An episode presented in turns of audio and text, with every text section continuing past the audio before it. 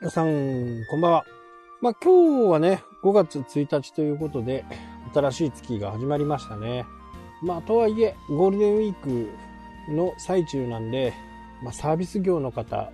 飲食店とかね、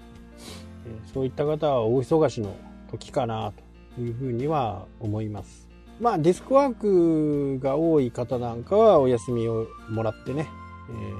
えー、9連休っていう方もね、いるんではないかな。天気がね、あの、いいことはいいんだけど、海がね、ダメなんですよ。海が全然ダメ。なんかここ12年ぐらいね、ゴールデンウィークの海は荒れてるというふうにね、マリーナの人が言ってたんで、まあ長らくね、えー、悪いという感じですね。で、今日はね、ちょっと、先日ね、見ていたテレビでね、まあ65歳以上の働き方。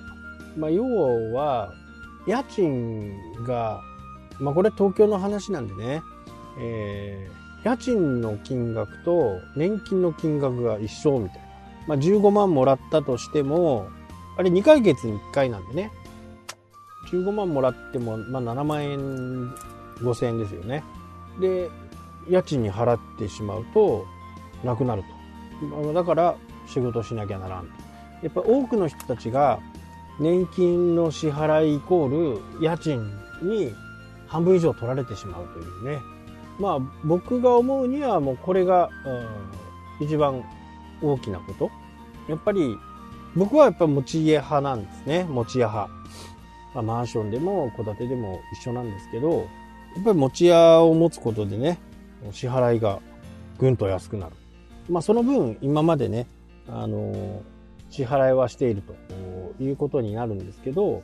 まあどうせ支払い毎月ね、賃料払うぐらいだったら、いい物件を長い期間をねしっかり決めてまあ決めてというか長い期間でいい物件を手にするということをね決めておかないとまあこういった後々困るわけですよね。ましてや70とかになって賃貸いつも僕が言いますけどね賃貸なんてなかなか借りれませんよねたとえその前はね大企業に勤めていたとしても辞めてしまえば普通のおじいちゃんですからね。で、賃貸のオーナーからすると、いや、お金はあるのかもしれないけど、でもね、まあそんな感じです。だから賃貸もなかなか入るのが難しいと。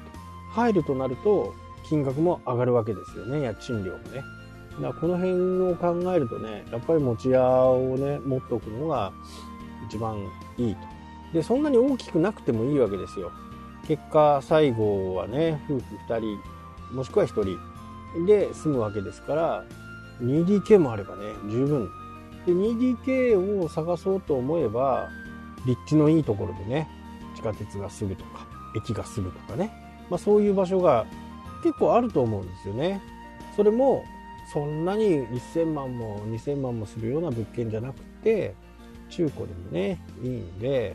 そうなると300万ぐらいで買えると思うんですよ。まあ、将来のことを考えると、もう絶対ね、あの、買った方が僕は将来的にはいいと思います。たとえね、マンションが20年前のものだとしても、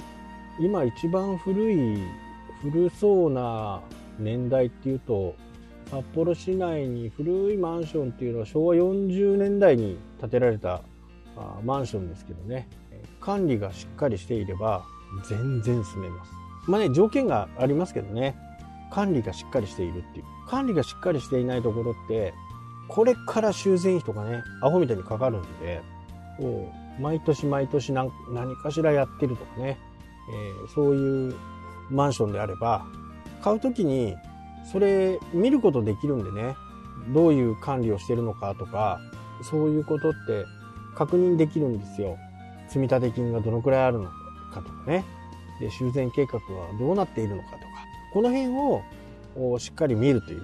40年ぐらい、だから50年ぐらい経ったマンションは、エレベーターの全特会とかね。そういうこともね、やりますから、そういうマンションであったらね、あと20年、30年、住めると思いますからね。そうすると、まあ、仮に300万だとしてね、えー、5年で払えたら5万ぐらいですか。まあ、その間、仕事をしているとかね、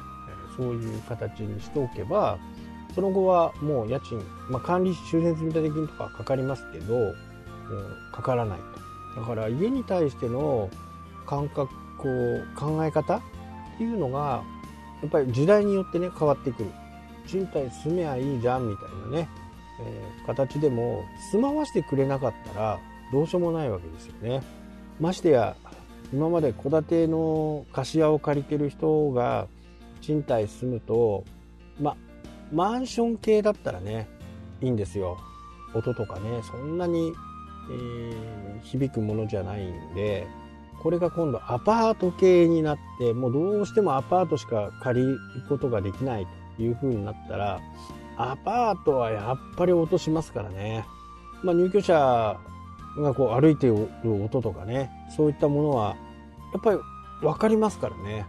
変な話ですけどね。あ今誰か来たなとかね、まあ、そういうのもちょっと分かっちゃう、まあ、いつだかの事件じゃないですけどね。